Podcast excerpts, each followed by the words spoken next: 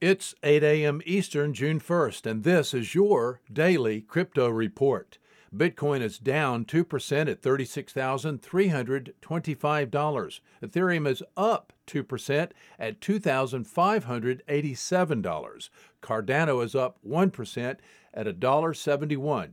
Those are your leaders by market cap. Top gainers in the last 24 hours Theta token up 15%, Chainlink up 5%. Polkadot up 4%.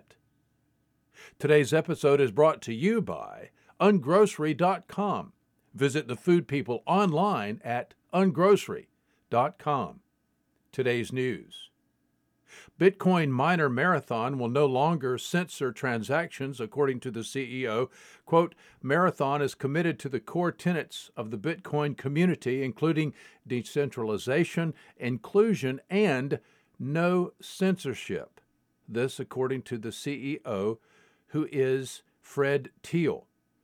MaraPool, the Bitcoin mining pool run by Marathon, had previously described itself as, quote, an OFAC, Office of Foreign Assets Control compliant, unquote, pool. In an effort to, quote, stay, unquote, compliant with U.S. regulatory standards, the Bitcoin mining company pledged to exclude any transactions from its blocks that originated from addresses associated with sanctioned entities. This did not fly, and since Thiel has only been the CEO for about a month, he is taking Marathon in a new direction. Well, a disruption to the value of stablecoin Tether could be cataclysmic for the wider crypto market. This, according to former Commodity Futures Trading Commission Chairman Timothy Massad. In an opinion piece for Bloomberg published yesterday, Massad compared the hypothetical occurrence of Tether's value falling below a dollar with the reserve primary fund, quote, breaking the buck, unquote, in September of 2008. That's the day after Lehman Brothers filed for bankruptcy.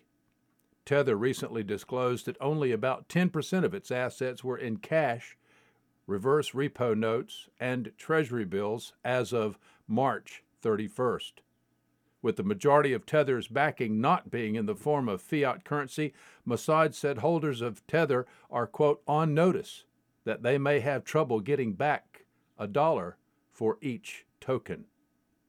Finally, Börse Stuttgart Digital Exchange launches crypto trading mobile app. Germany's first regulated trading venue for crypto assets has launched a mobile trading app for iOS and Android that supports four cryptocurrencies. Visit us at dailycryptoreport.io for sources and for links. Find us on social media, add us to your Alexa Flash Briefing, and listen to us everywhere else you podcast under Daily Crypto Report.